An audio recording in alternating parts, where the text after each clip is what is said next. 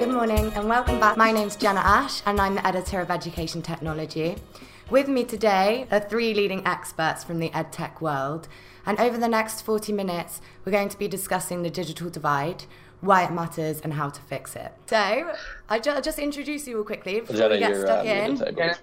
So with me today, we've got Ruth Drysdale, uh, Senior Consultant of Data and Digital Capability for JISC. Morning, Ruth. And we also have Nathan Snyder, uh, Manager of Policy and Outreach for the Information and Communications Technology Council, or the ICTC in Canada. Super early for you, Nathan. I hope you've had time for your morning coffee.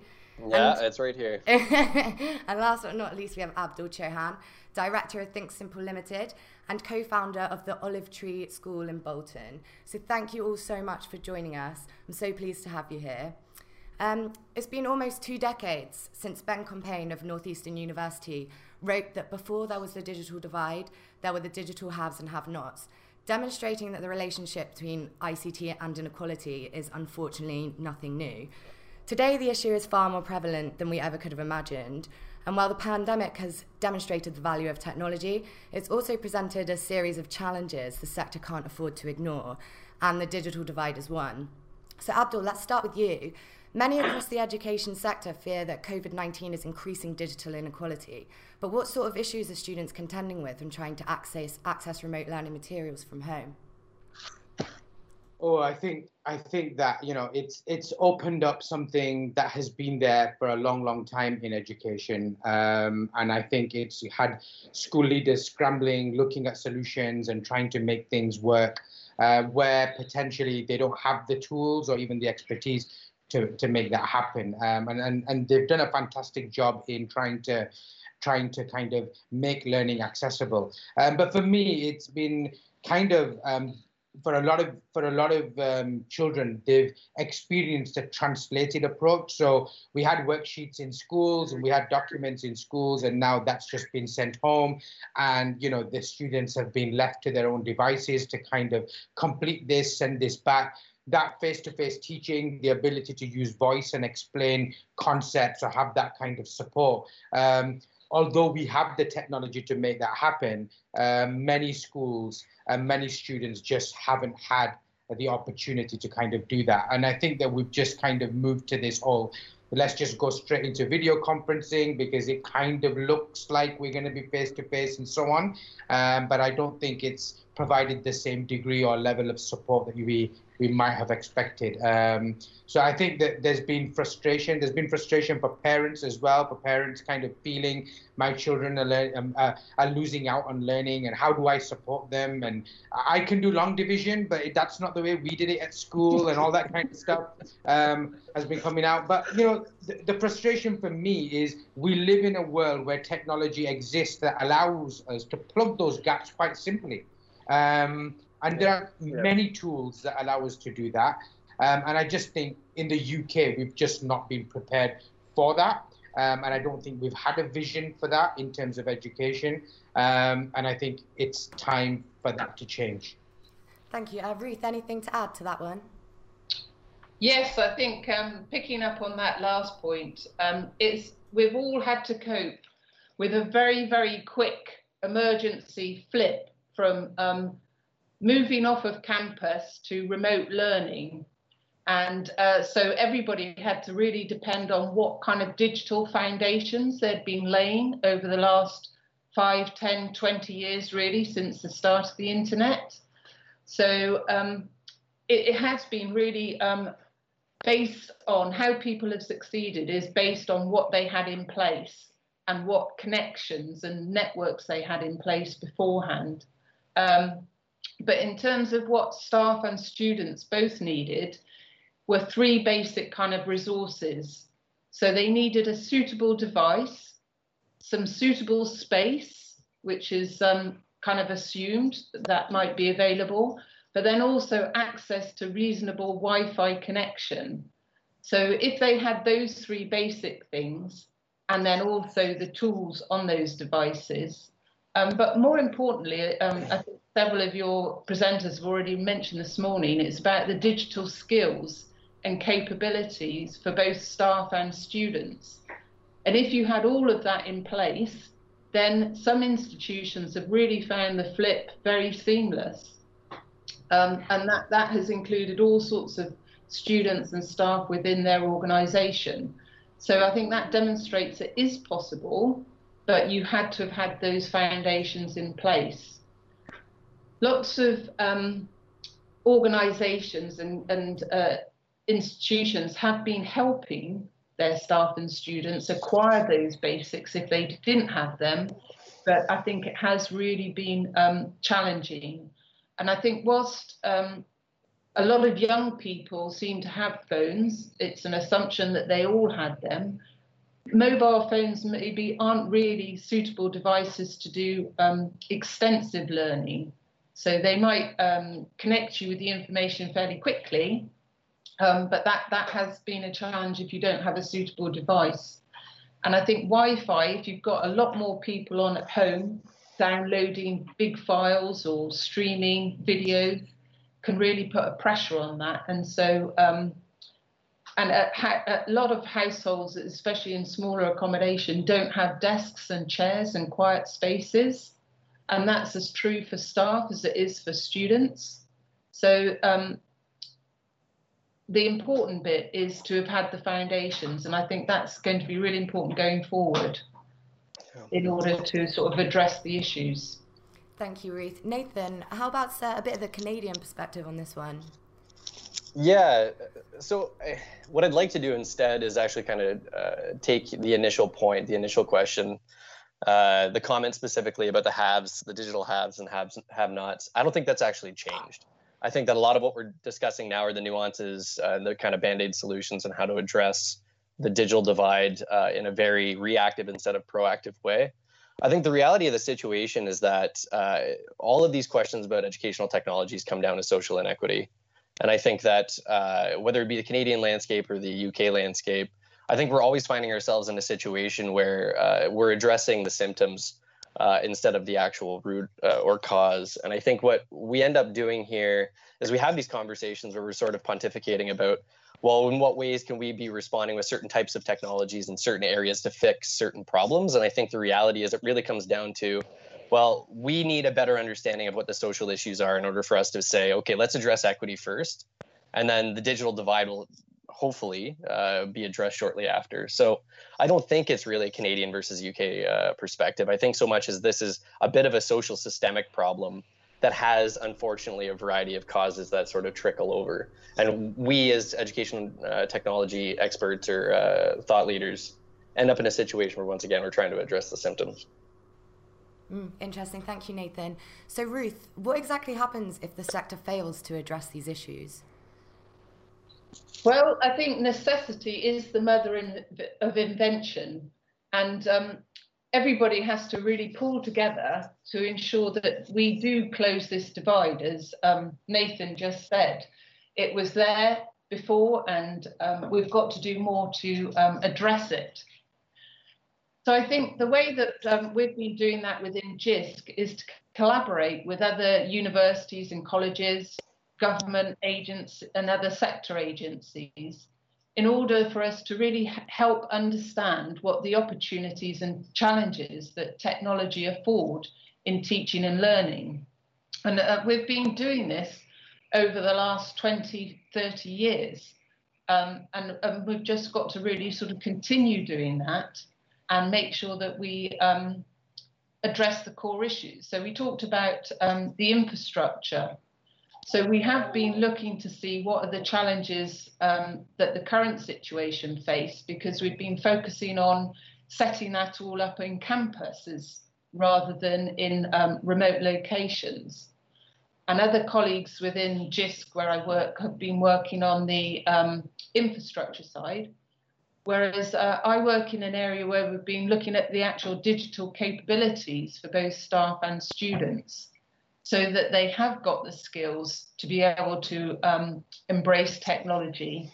Mm-hmm. And we've been um, working with the sector on digital literacies and capabilities for the last 10 years so that we've got the evidence of um, what is beginning to work well and what could be adopted wider so that um, everybody has these skills and capabilities and we've got lots of resources on our website that um, are freely available for anybody in the world um, to download. So please do look there and get in contact um, if there's anything that you think that we could be doing to support you better. Thank you, Ruth. Now, statistics from UK charities show that since the start of the lockdown, 1.9 million households have not had access to the internet, and tens of millions have been relying on pay as you go services to make phone calls, access healthcare, access education, and benefits online. Now, this means that some families are literally having to choose between buying food for their families or buying data for that, so that their children don't fall behind in their education. And even when some of the nation's major internet providers agreed to move data caps on fixed line broadband, the move was obviously of absolutely no benefit to those without internet or those relying on pay as you go. And now this is by no means an, an issue that's exclusive to the UK. So, Nathan, how is it the situation playing out amid COVID 19? And is the yeah. situation similar to over here? Yeah, absolutely. Uh, so I'll just start by saying that's a wonderful question because I think uh, it's not discussed enough. Um, for those that don't really know or aren't super familiar with uh, the Canadian telecom landscape, but we have three essentially large telecom companies. Uh, this is my personal opinion. This isn't reflected by the institution I work for, but uh, there's a bit of a monopoly that exists in Canada in terms of telecoms, and uh, some have some of the big three players have done a really good job um, staying in positive public opinion uh, by responding in really interesting, uh, dare I say, almost philanthropic ways. Uh, one of them being uh, Rogers. So there's a large telecom company here that actually uh, worked out an arrangement with one of the provincial uh, ministries to offer um, iPads essentially to an entire school district that are connected via their system directly to Wi-Fi um, using mobile hotspots and it's a great idea, and I think it, it did a great job uh, providing access uh, to not only technology but broadband connectivity for those that are under uh, underserved groups. But we have such a large landscape in Canada that uh, there's a lot of rural communities that are dealing with this issue of transitioning to uh, remote working or work from home environments, specifically students. Uh, where their parents are just trying to address the fact that okay well now i'm working from home and now my students are also working from home but we have very poor rural broadband broadband connectivity. How do we how do we kind of respond to this situation? And what we ended up seeing, uh, I was just reading a news article a couple days ago, but um, the telecom companies refused to actually remove the bandwidth caps uh, on some of these uh, rural areas, and it was exclusively cited that uh, it would put too much of a drain or heavy draw on their uh, their infrastructure, which I, I mean, I, I, don't agree with, and is probably very easily uh, addressed as being uh, sort of a myth. But the reality of the situation is that it, it, it's those that live in rural communities uh, that, right now, at least in Canada, are probably feeling the biggest pinch, um, whether it be just lack of access, lack of speed, uh, and therefore uh, kind of negative implications on their uh, on their ability to continue to learn. So it's super unfortunate, but yeah, absolutely, it's an instance that impacts Canada. Thank you, Nathan. On April no 19th, Education Secretary Gavin Williamson announced a scheme pledging free devices for disadvantaged students in the UK. And secondary schools were actually set to reopen on June 15th. But as of the 5th to 6th of June, only 54% of secondary leaders said they were yet to receive a single device, and 70% hadn't received the routers they'd been promised. That's according to data from the National Association of Head Teachers. Nathan, I'll move back over to you in a second. But 1st uh-huh. Abdul, what's going on here? The government failed to fulfill their promise, failing some of the most disadvantaged students in the UK. So, so where do we go from here, and what do government and educational institutions need to do to ensure students aren't further marginalised? Great question, Jenna. Um, you know, as far as um, technology and education is concerned in the UK, I think the government has been very good at doing the wrong things really well. uh, and they just continue to do that again and again. Um, for me, you know, it's about that equitable access. Step one would be very simple. It's not about advantage and disadvantage. We're living in 2020 we have technology that does things that we simply thought was not possible even five years ago. Every student in every in every single school should have access to technology. And there are countries that have started to move in that direction. Just a few weeks ago, um, Singapore announced that every secondary school student by 2021 will have their own device. Now, what that device is, what it's going to be, every school can every school can can decide on that. You know, they can make their kind of technology plan, their digital strategy, and so on. But what the government should be promising is that we're going to give 300 pounds, 350 pounds per student across the whole country. Um, and that's their te- that that should give them access to technology. They should be able to buy. The school should be able to buy technology as part of a plan. Um, that collective approach should kind of bring prices down even more. Um, they, they, can build their digital strategy on top of that. The focus would then be how do we develop learning? How do these, how do the tools that come with technology add value to what teachers do? Um, my background is a chemistry teacher. I would stand on a Monday morning in front of a year eight class um, and I would be explaining the atomic structure. If you wanted to learn atomic structure from me, you would have to be in that room on a Monday morning at that time, 100% fully focused, listening to me, and be able to retain 100% of what I've just said, what I've explained, and understanding. We now have technology that can capture that. Students can watch that as many times as they want. They can that can be accessed by parents. Parents can support their children's learning with that. Um, you know, six months I can go back and, and listen to that again, uh, and it will help me with my learning. Maybe there was a word there that I didn't understand. I can look up. I can translate. Um, equitable access um, and kind of developing a digital strategy. That's something that the government can enable by firstly and literally step one saying that in 2021 every student in every school will have access to a computer. And you know what? That's that has been put together. Glasgow city council 56000 devices are going to be rolled out over so many years. There's a education plan in place looking at access. You know i've worked in so many municipalities in sweden and the whole idea of one-to-one is pretty normal. Every student has access to a computer. They come in, they go home. Yes, there are skills that we have to learn. There's do's, there's don'ts. There's you know um, kind of um, learning curves that need to happen in education. But I yeah. think for me, that's really the first serious commitment the government has to do and has to kind of put forward and say, right, this is step one. It's not the answer to everything, but it's certainly a commitment um, and it takes off that pressure from schools and school leaders to think budgets and money and how is this going to work and so on.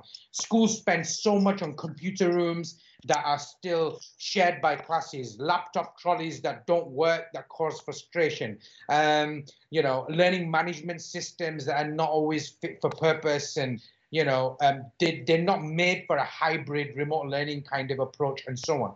Um, so I think for me, that's the first step. I don't think it should be about advantage and disadvantage. I think the government should just commit to every student getting um, access to a computer and allowing the, the school leaders to make that decision to say what device are we going to use how are we going to use it you know what what are the do's and don'ts and and, and so on Thank you, Abdul. And Nathan, are you, are you seeing the similar sorts of government initiatives springing up in Canada? And if you have, I hope that they've been more successful than here in the UK.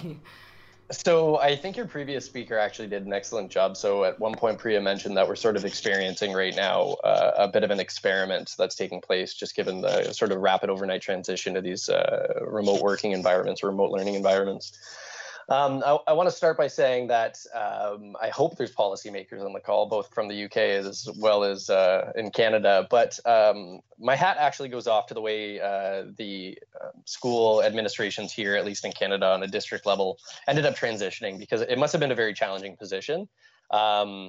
I don't think they get away completely scot free because I think the reality of the situation is that there should, should have been more effort and focus placed on the idea of um, these remote learning environments a lot sooner. Uh, I don't think it needed to take a pandemic for us to see the value uh, of these systems and uh, how we can effectively transition over to them uh, in the case uh, that there was an emergency or something changed within a specific province or territory.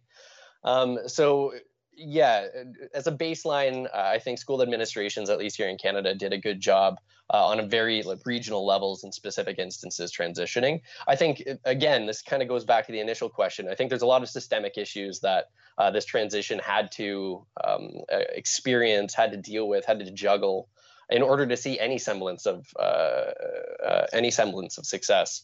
And I think that what we're doing now is we're we're learning from this experience, and I think what we're doing um, whether or not we're policymakers, school administrators, even educators. Uh, I think we're learning right now the ways in which we could prob- prob- properly take a step forward in the future. Um, and I think that if anything, this entire experience, this pandemic has taught us what it is that needs to be the baseline um, that we just mentioned uh, a minute ago. I, I, think that having technology, obviously, access to one to one, we also have a BYOD environment here in Canada, which is bring your own device, uh, and certain school districts that don't have the budget necessarily to invest in technology en masse.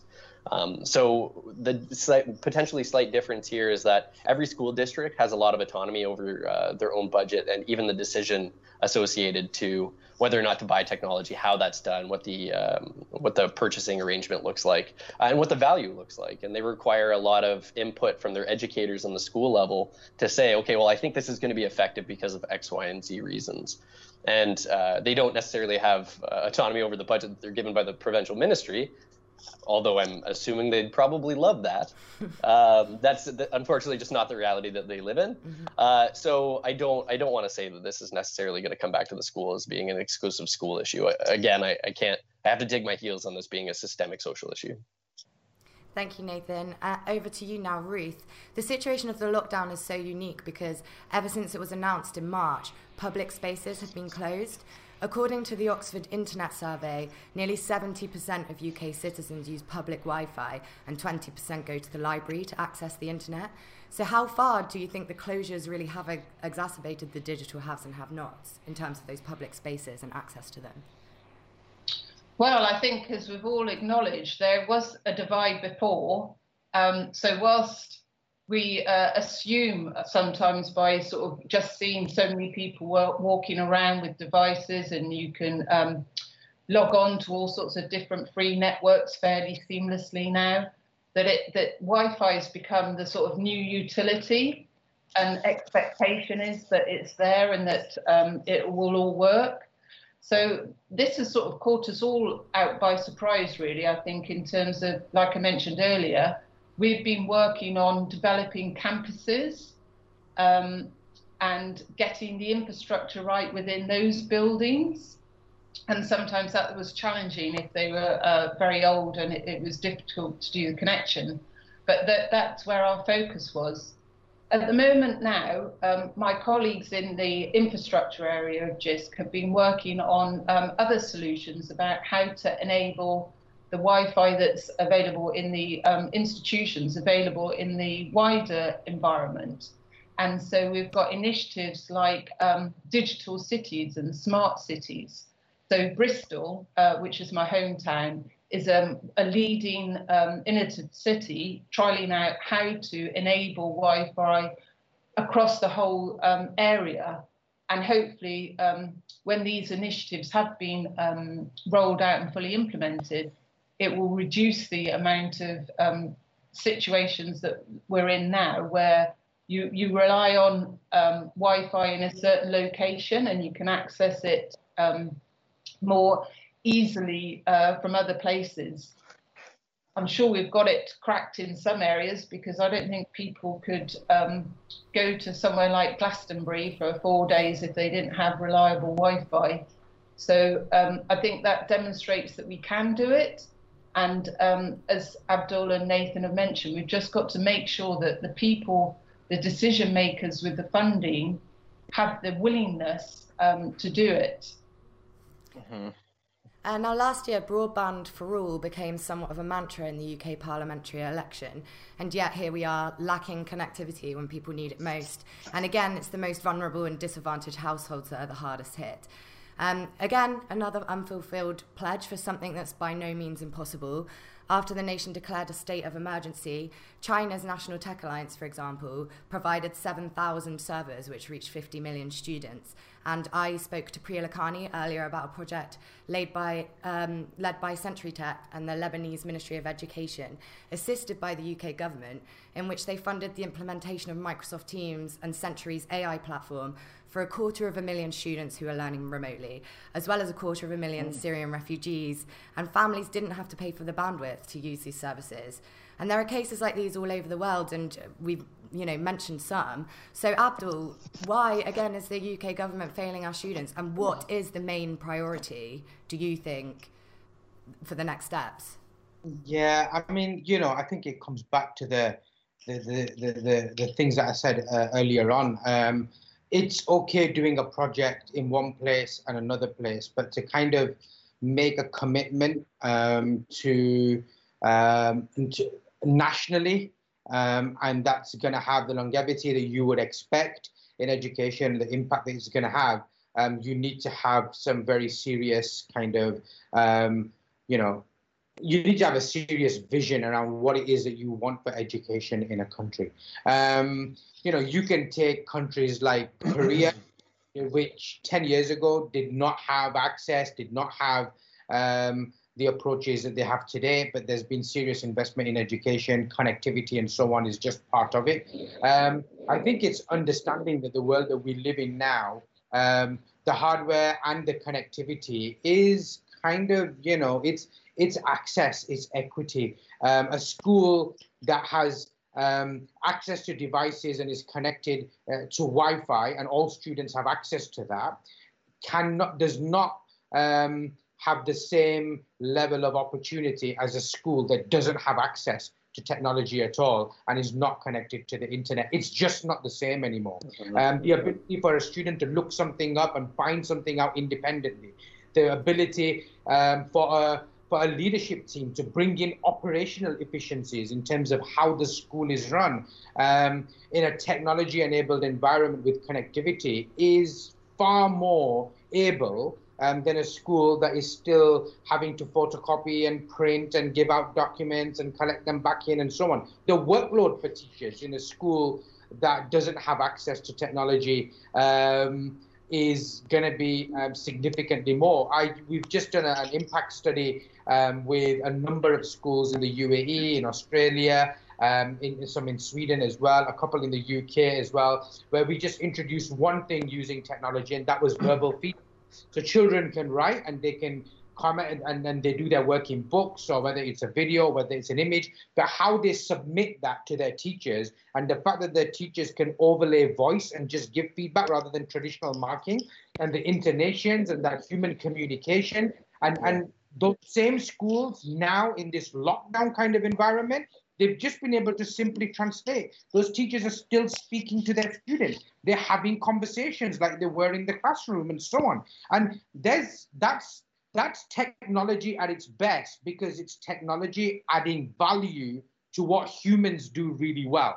You know, it's not about replacing uh, teachers. It's about adding value to what teachers can do. And I think I think the, the UK government needs to have a serious commitment, not a project, not just looking at one cohort, not just looking at the disadvantage.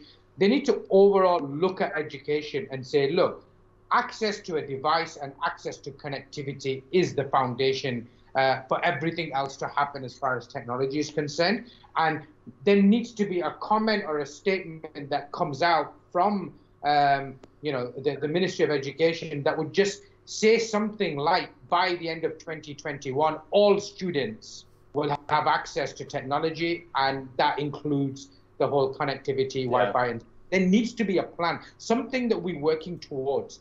Because at the moment, it's really kind of I'm not even sure that there's a, a vision around this or real understanding as to what the possibilities are uh, and what can be done. Yeah. Nathan, do you think the government? I know you said it's it's slightly different there because um, yeah. the the regions have more autonomy. But do you think that they're prioritizing the right things?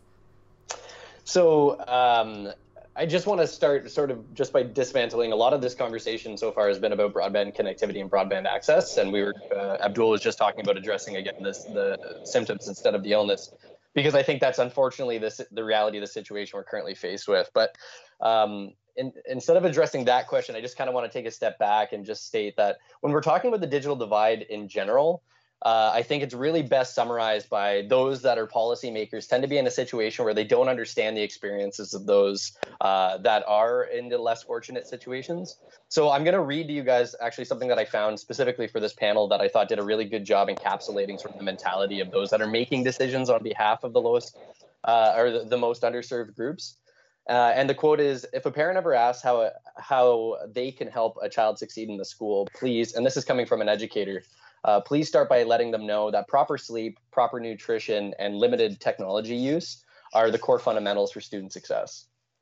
And without even realizing it necessarily right, up, right, right off the top, but there's so much privilege associated with even just saying that those are the top three primary items that should be addressed quite simply uh, in order for students to succeed uh, whether it be throughout the pandemic or even prior to. We're talking about broadband connectivity, but I think the digital divide again uh, really starts with the idea that if one of the first uh, systemic issues that you're discussing or run into is a lack of proper sleep, well, lack of proper sleep probably equates from a variety of different social or economic challenges that a family's going through. Second, proper nutrition follows that shortly thereafter. Uh, and limited technology use has the assumption that they even have technology to use at home, which is what Abdul was just mentioning prior uh, a minute ago.